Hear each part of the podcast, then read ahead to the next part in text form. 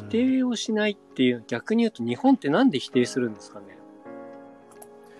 うんまあ多分これを教えなきゃいけないっていうのがすごく決まっていて、でそこの要項が多分多分すごく細かく決まってるんだと思うんですよね。あはいええいついつまでにこれを終わらせなきゃいけないから。寄り道をしてる暇がないっていうのはなるほど多分そういう理由なんじゃないかなと、うん、だと思うんですよね。余計なことしてくれんなっていう、なんかそういうことを許容できるぐらい余裕がないっていうそうそうそうそうなるほど。まあ多分いろんな意味でどんどん知識を詰めなんていうんですかあの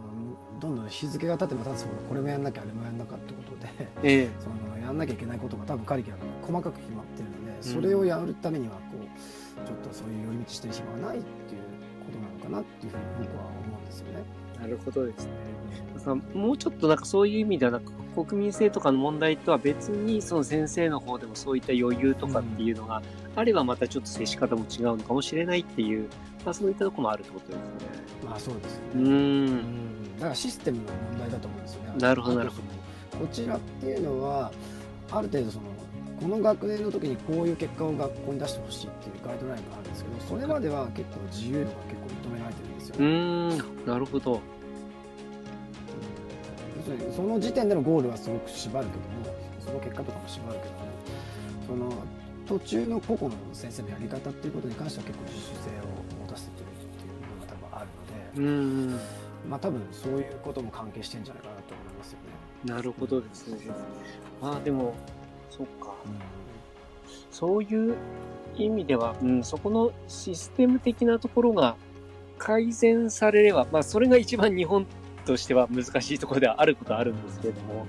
うんそうなんですよね。うんえでもなんかあれですよね、その官僚とかもそうですけど、一人一人見ると優秀な人が多いけれども、そのシステムによってなんか、あの、それぞれのえあの人たちの優秀さがこう、不全して、不全状態になってるっていうのは、おなんか往々にしてありますもんね、大人でも。そうですよね。うんそうなんですよ。で、で僕自身がやっぱすごく感じたのは、あのその中で。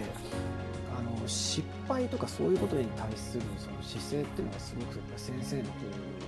その受け止め方が違うなってあ思うんではい。具体的に僕はそのロックダウンの時にリビングでその娘のアートの授業っていうのを一緒に聞いてたんですけども、はい。ある子がなんかその宿題の課題みたいなのを提出する時にうん。なんか自分がやったのはそのあまりになんかこうミズラブルであの悲しくなってぐしゃぐしゃにしてポイって捨てちゃって、持ってきてないから今日出せませんみたいなことをたんですよね、はい。先生。に。で先生が「ああそうなの」ってそのあなたの作品に対してすごくそのあので出来栄えに対してすごく悲しくなっちゃったよねっていうふうに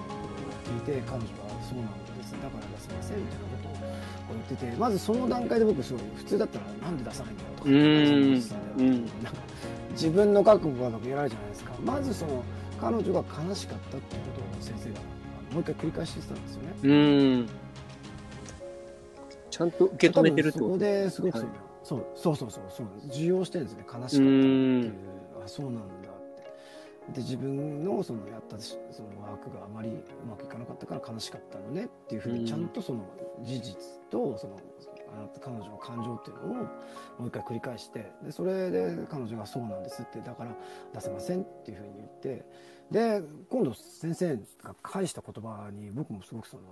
また感動したんですけどとはい。うん、でも私あなたのその話を聞いて私も悲しくなったけど私もう一つ悲しくなったなっていうふうに言うんですよええ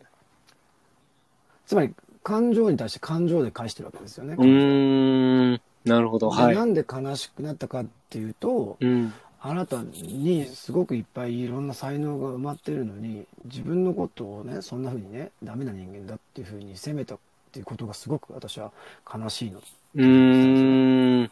なるほど。うん、すごい素敵な先生ですね。だから、うんそうそうそうでもそんな先生ばっかりなんですよ本当は 本当にこっちがあこういうふうに声かけするんだっていうのを、うん。だからロックダウンでリモートやってくれてすっごい良かったですねああ、もうどんなことをやってるのか、どういうふうに接してるのかっていう、なんかね、結果だけじゃなくて、そのプロセスがきちんと目の前で見れるって、そうそうないですもんね。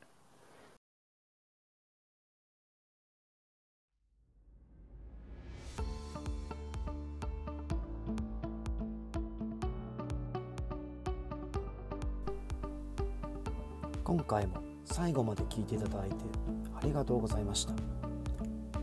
このタイミングでピンときた方は是非フォローをよろしくお願いします。質問や感想などがありましたらコメント欄の方に書いていただけるととても嬉しいです。ライブでの対談に反映させていただくとともに質問については定期的に配信の方でお答えさせていただきます。では次回の放送でまたお会いしましょう。